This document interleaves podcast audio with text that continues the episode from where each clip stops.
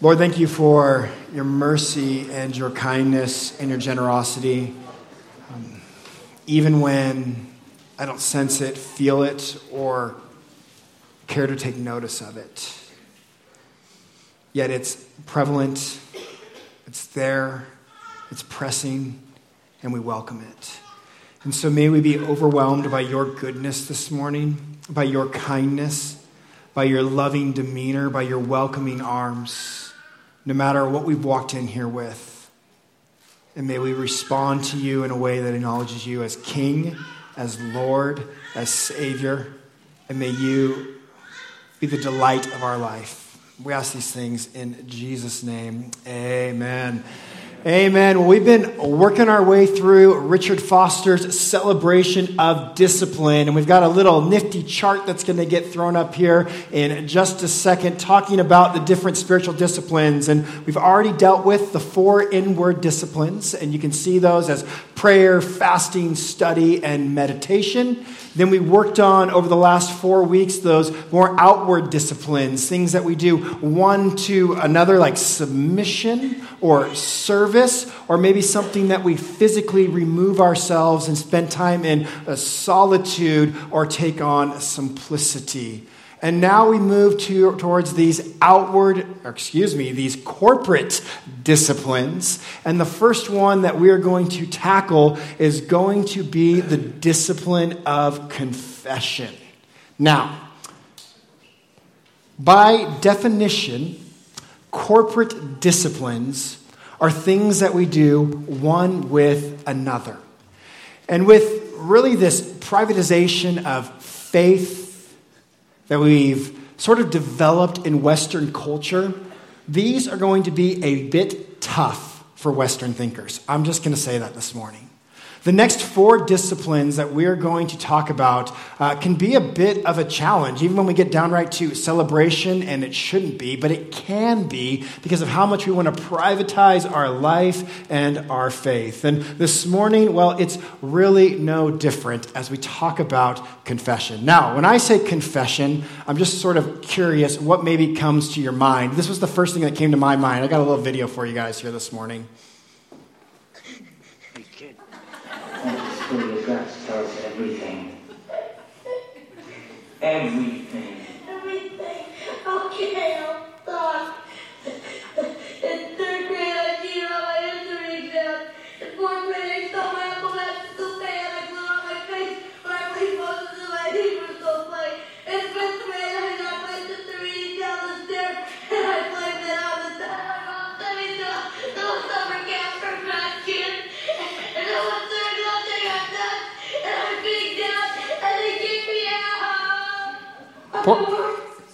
Poor chunk. Gosh, I love that. Uh, when I think of confession, I pretty much that's the image that comes in my mind that hey it's, it's time to talk. And whether um, i relate with chunk uh, i spent some in-school detention for cheating in computer class lied to the assistant principal. It was a whole ordeal. Uh, i can really relate to his testimony there. Maybe in church if you think of confession uh, years ago we actually used to meet on i think it was 10th street uh, that little catholic church there and they had legit confessionals in the back you know, and so you'd have this room you'd go in, and then another room the priest would sit in, and you've got this wood divider, and you could go in there and just sort of bare your soul to them. And part of us might be like, that's not such a bad idea at times because we just need space to talk. I don't know what comes into your mind when you think about confession, but I hope to dispel some myths around it Hope to encourage us what it looks like both personally and privately to engage in it, but maybe what it could look like in your life uh, somewhat corporately. And by corporately, I do not mean coming up here and burying your soul like chunk. Right? I know that's where we think when I say things like that. But inviting others into your life that you can be honest with. Now, to just initiate this conversation on confession, I want you to think about a scenario. Um, there was a man who had it all. Uh, he truly was living his best life at that moment. Things were so good. He was conquering lands. He was incredibly wealthy. He was building his own house. He was preparing to build what would be the temple, the house of the Lord. His kingdom was advancing. He was respected. People wrote songs about him. He was a hero in which, even in his own day, they're telling stories about the things that he had accomplished. But all of that was not enough for this man. His name is King. Yeah, that's good. King David. And during the season, as the scriptures say, that the men would go out to war, David at this point decided to hang back. And as he hung back, he noticed that there was a little lady hanging out on her rooftop bathing. And for uh, maybe days, weeks, or just this one time, he decided to take a little peek over one rooftop to another. Then he summons this woman to come to his house. And he engages in relationship with her, sends her home, finds out she's pregnant. This is not a good look for a king. This is not a good look for a king who's staying at home when he should probably be out to war with his men. So, what does he do? Rather than come clean with it, he decides to devise a plan. He's going to bring Uriah home. And he brings Uriah home and he invites him into his house and he gets Uriah pretty drunk and tells him, Go home and lie with your wife. Go sleep with her. Why? This would be a great cover up for David. But Uriah, being a man of integrity, he did not feel it was right for him to do that while the other men were at war. So he sleeps outside. And David takes note. So David brings him back in the house. And they party it up once again. And David suggests for Uriah to go home and be with his wife. And he refuses. So, what does David do? He packs Uriah up with his own death note. He writes to the commanding general that you are to make advances towards the wall where they know the archers are going to be able to shoot down anybody that's approaching, and to put Uriah on the front lines because he has to put this problem of his to death. And he does just that. And Uriah goes to war. And Uriah is hit, and Uriah is struck. Uriah is killed, and David takes Bathsheba to be his wife. It's a gnarly, nasty situation. The desire to hide to minimize, to justify his wrongdoing, to then cover up. And we have to wonder how's it going for David at this point? If you have your Bibles open, Psalm 32 allows for us to peer into his life. He says, Blessed is the one whose transgression is forgiven, whose sin is covered. Blessed is the man against whom the Lord counts no iniquity, and in whose spirit there is no deceit. Psalm 32, 1 through 2, verse 3 now. For when I kept silent, my bones wasted away. Through my groaning all the day long, for day and night, your hand was heavy upon me. My strength was dried up as by the heat of summer. This is the position that David finds himself in in trying to hide and trying to cover, he feels what I would say is the heavy hand of the Lord resting upon him. He kept silent, and his insides, his bones, are wasting away. He has no strength. I would relate this to the anxiety, stress, sleeplessness, depression that has come upon him. Maybe you've experienced this when you've done some kind of wrong and you've done everything you can to recover your tracks. And at night you lay awake and you're thinking, did I slip up? Are they going to find out? Are they going to finally know that I was the cause of this pain and suffering in somebody's life?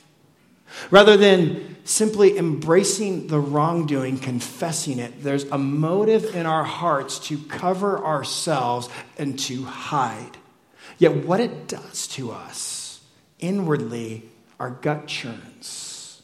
And there's fear of being found out. And there's anguish and there's pain. So, what happens in David's story?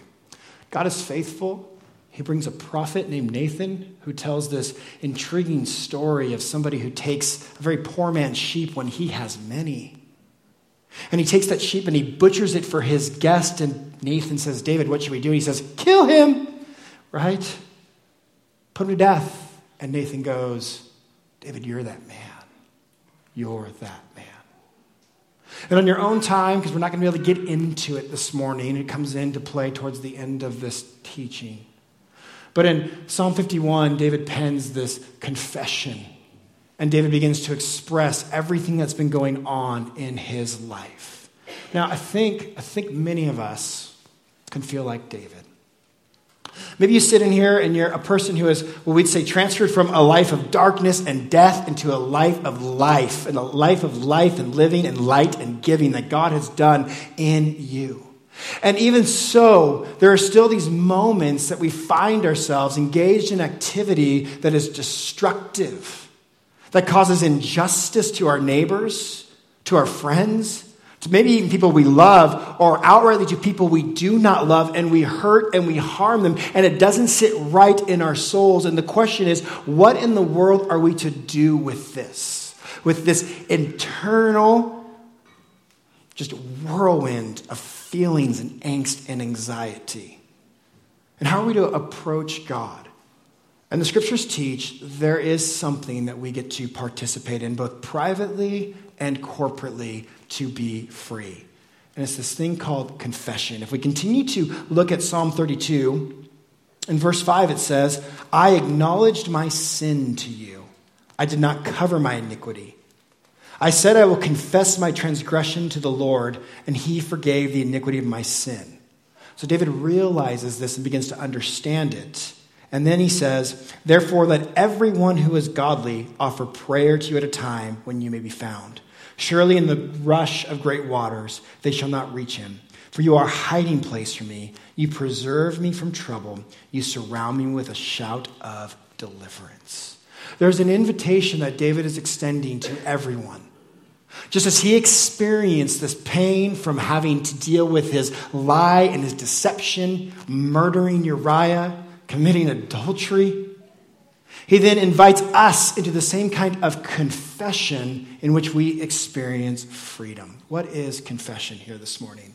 Richard Foster says confession is the spiritual discipline that allows us to enter into the grace and mercy of God in such a way that we experience forgiveness and healing for the sins and sorrows of the past. Confession is first a grace that God has given us. He gives us a grace Without it, no genuine confession can be made. Right? Confession is a grace, but confession is also a discipline. It is something that we consciously choose. It's a course of action that brings us under the shadow of the Almighty.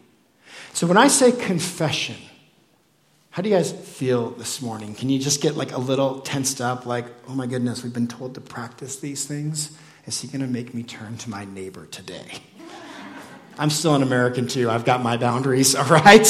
I'm not going to do that to you this morning. Or maybe your first objection is, why should I have to confess? Everything's already been covered by God. I know that He loves and He accepts me. I'm righteous in Him. Why do I need to participate in that? Or, or maybe I can get on board with this idea of I should confess my faults, my sins to God, but not to anybody else. And I think if we're honest with ourselves, as we sit down with a teaching on confession, it's hard enough to come clean with ourselves that we have to think too highly that we minimize, that we justify, or dismiss things, let alone come to conclusions in which we might actually, might actually need to go to somebody and share with them what's in our lives. Is there any precedence for this in the scriptures? Well, in 1 Timothy 2 5, uh, a lot of this teaching came out of the Reformation because the Catholic Church kind of had the market cornered on confession. You'd go to your confession and you'd pay some sort of indulgence, and the priest would um, there say, Your sins are forgiven, they're gone, they've been done away with. And this didn't sit well with Martin Luther as part of his 95 thesis that he nailed there to the door. And one of the scriptures he used was 1 Timothy 2 5. There's one mediator between God and men, the man, Christ Jesus.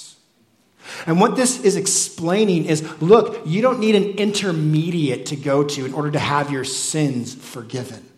That happens alone because of what Jesus Christ has done. And you have this access to him. As we're told, this veil that once separated us between us and God there in the temple, that was torn, that was rent at the death of Jesus. He is resurrected, and now we boldly enter into his throne room of grace. That's wonderful. But in James 5:16, it says, confess your sins one to another, and then it says to pray for one another. And so when we talk about confession this morning, it's not an either or, but a both and. Now, I already know we're going to have issues with this. We struggle with the idea of letting people into our lives in that way. Why is that? And that's where I kind of want to focus the the rest of our time here this morning. We struggle with corporate confession, typically because they fall really under these two categories. One big heading we have fears. What kind of fears? Fear of feeling like I'm the only one. I'm the only one. And then the next thing we worry about is if you actually know me, I fear being found out. I do. Then will I be accepted? If you truly know me, will you welcome me? Will you love me? Will you embrace me with all my faults, with all my failures, with all my shortcomings? Can you even love me? I understand you can love the version that I put off of myself, the billboard that I want you all to see. And maybe I'm a smiley, nice guy, but if you truly knew me, would you love me? And so, what we have in our culture is this deep fear of being found out. Because, really, in this day and age, there's nothing worse than being found out. There's nothing worse than having your past being dug into and people going, Oh, you were not a good person. I saw that tweet from five years ago. That's going to be pretty damning on your reputation. This is not going to go well for you. I see that you've lived lifestyles that cause pain and suffering. I don't want to get near you. And we have this fear of being found out. And to first kind of put that to rest, Foster suggests something in his book. And I have to preface this. I like and don't like what he's about to say. And if you're reading the book, that's why I've got to talk about this here this morning. This is what he says Confession is hard because we primarily see ourselves as a community of saints over a community of sinners. Hmm. Well, yes and no. You see, if you are a follower of Jesus, your identity is saint. It's who you are. You're loved, accepted, welcomed by God. There's nothing you can do to undo that truth and that reality. That's our identity. But let's be honest, there's a lot of sinful activity amongst us, right? Who's been offended by a Christian before? Oh, come on, yeah. I've been offended by Christians. I've been offended by Christians that didn't even know that they offended me. We've all been offended or hurt or wronged by Christians. You see, we have this struggle because we understand our identity. You can read the New Testament and over and over again, you are a saint, you are loved, you are accepted, you are the beloved, and we can go on and on. You are righteous, you are sanctified, you are justified about who we are in Christ. But then we also understand that there's some activity that we participate in that is not helpful, that is harmful, that causes injustice. And what the heck are we going to do with that? Because we all struggle. And so when we walk into the church, maybe you're new here, you might not be a Christian, or you walk into this place and, and like you looked at your kids, they probably, you know, came in and maybe there was some stained clothes or hair not combed. You look at yourself. I don't know if I fit here. Look at what you drove in compared to everybody else. Or you think about your own week that you've had. I'm way worse than everybody here. Do I belong? And this is what Foster's hitting at is a lot of people, because of the way the church has, well, to some degree, been pretty judgmental you walk in and, and you think, I'm the only one. This is not a community of sinners. Well, no, it's a community of saints who do participate in sinful activity. Like we do. And I want to dispel this idea that we're perfect here, or we're polished here, or we have it together here, or that we have to be dressed up and look a certain way. Nine out of ten Sundays, I have coffee stains all over my shirt when I walk in. Uh, man, I remember when I was teaching once at uh, the church I was at before at TFAB, I had an infant. It was Ava, and I was holding her, and she just spit up like all over me right before I go on stage. So I smell like kid puke, and I've got kid puke all over me. It's, it's okay. It's, it's normal. Okay? You're not the only one. I think we can grasp that. I think that that can kind of sink in and we can be okay with that and we to maybe push out some of our own feelings on that. But the deeper question that we have is that's fine, but will you love, will you accept me? If you know me, will you like me? Has anybody ever else wondered that?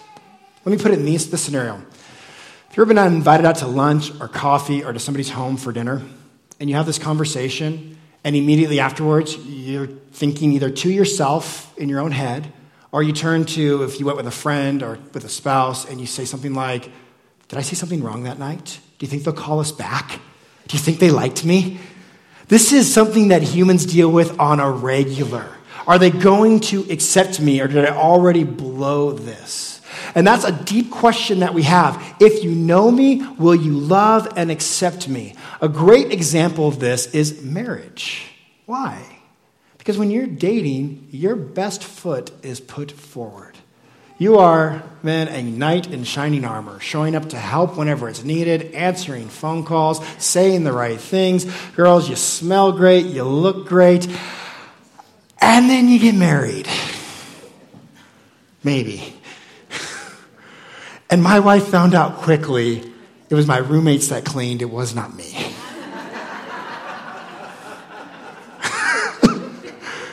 That I truly only knew how to make one thing, and we ate it together once a month when I cooked. And it was bad news. And the guy that used to drop anything at any moment to go and help, well, I'm kind of busy now, and I can't just do that anymore because I've won you over. And I found out that no, you do not like football or hanging out watching me play video games in my 20s, in my 30s right? And are we going to commit to each other still? With all of our good, with all of our bad. And we can joke about that. But on a deeper level, there is a hinge of if you truly know me, will you love me? And it holds us back from being honest before God and with one another. There's an idea that if you know me, it's going to repel you but in all reality, when we begin to open up our lives one with another, we begin to see this ministry that God has given, and we'll look at a scripture in a little bit, of actually being then more loved, more accepted, not just because you're sharing some tragedy that then you're both invited into and walking through, but when you know that it's not just a joint tragedy that you get to invite someone in on, but this is me with all my faults and failures and past, my anger, my bitterness. This is the things that are going on inside of me. And somebody says, I still love and accept you. It's a radical display of the work of Jesus in one another's lives that makes the church such a beautiful, wonderful place to be a part of when it's done right. But tragically, we've tried to portray this church as this moral high ground, this footing that we have above the world, and it's not going well. It's not going well whether you're watching the Hillsong documentary on the Discovery Network or listening to the rise and fall of Mars Hill through podcasts and Christianity Today, we realize that the church has tried to put off a persona that we've got it down, when in all reality, we are incredibly broken. And maybe we should, maybe we should reflect that a little bit more. Maybe that'd be a little more enticing to say, you know what, it's okay to not be okay. But as Chandler says, let's not stay there. It's okay to not be okay, but it's not okay to stay that way. Now let's help. Let's help one another and what that looks like. And so, if we were going to look at some kind of biblical framework of what it looks like, this idea of repentance, we can't read the whole story, but the story of the prodigal son is an incredible picture of how this is put out for us. This son goes to his father and does one of the most repulsive actions that he could have done in that day. He's going to heap shame upon his father. He says, uh, Dad, you're not dead yet. I wish you were. I wish you were as good as dead, but since you're not, I'm going to take my portion of the inheritance. And as Jesus tells this story, the son takes that inheritance and he squanders it. He shames his family. He knows that he's caused injustices. He knows that there is sin that's been involved.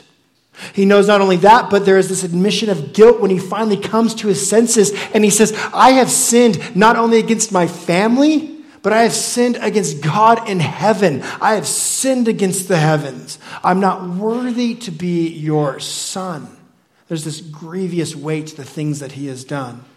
And so he devises a plan of, let me just come back to the house and be a servant. And the story takes a shocking twist.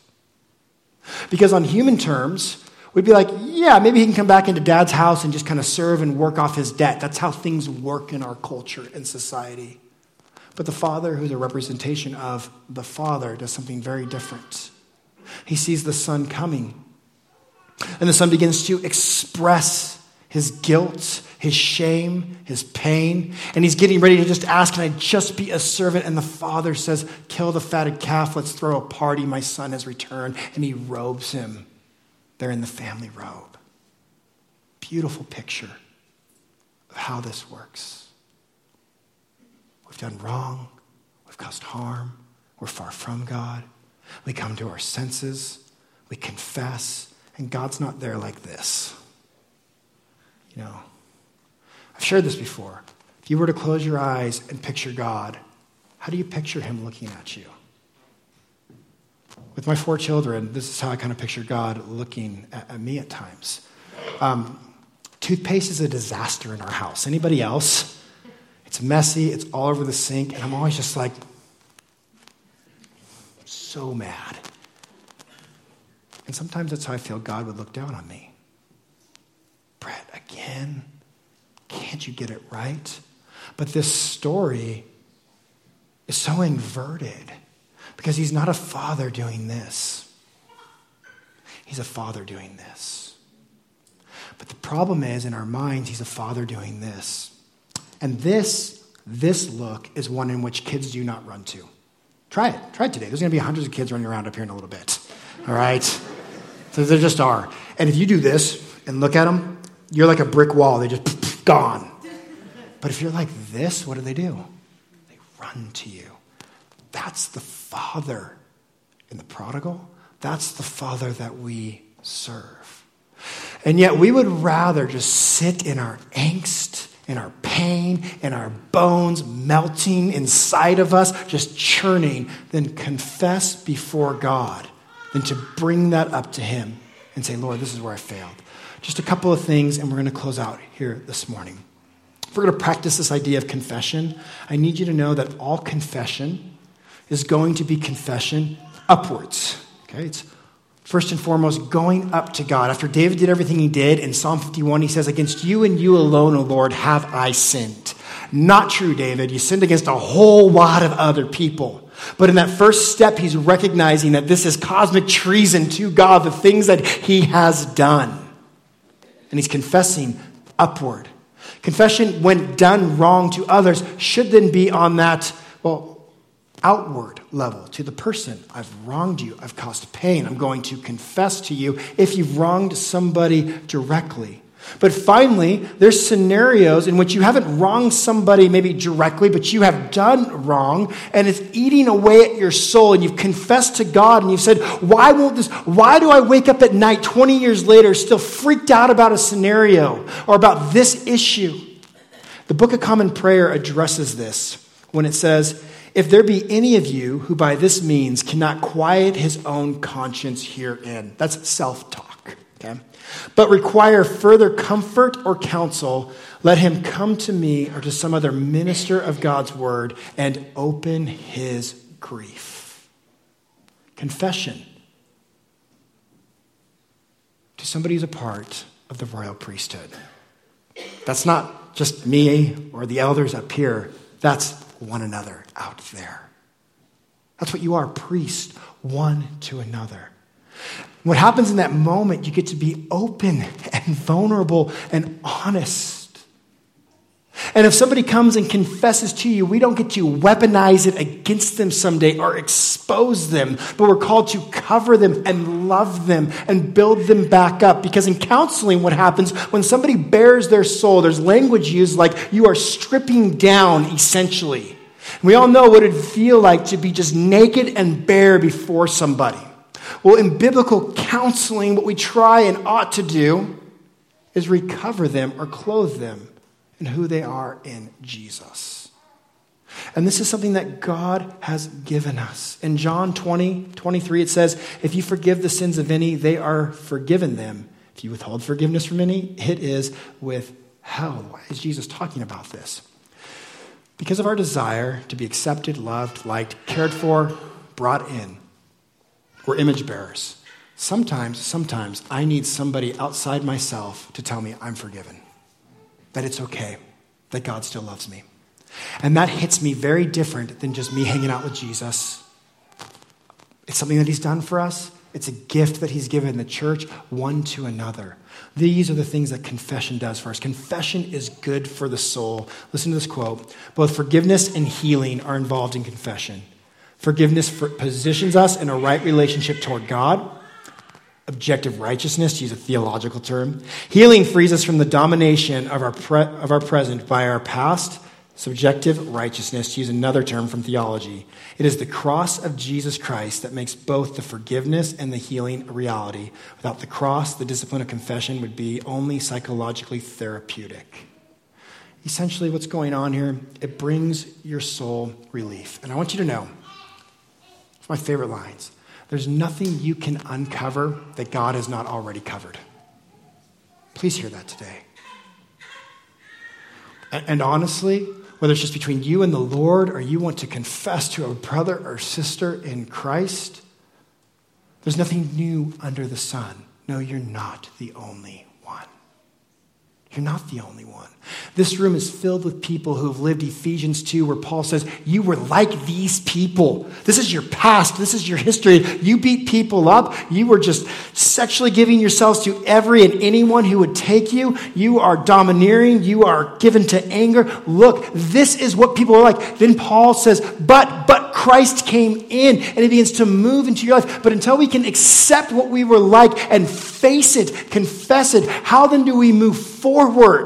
We have to acknowledge it.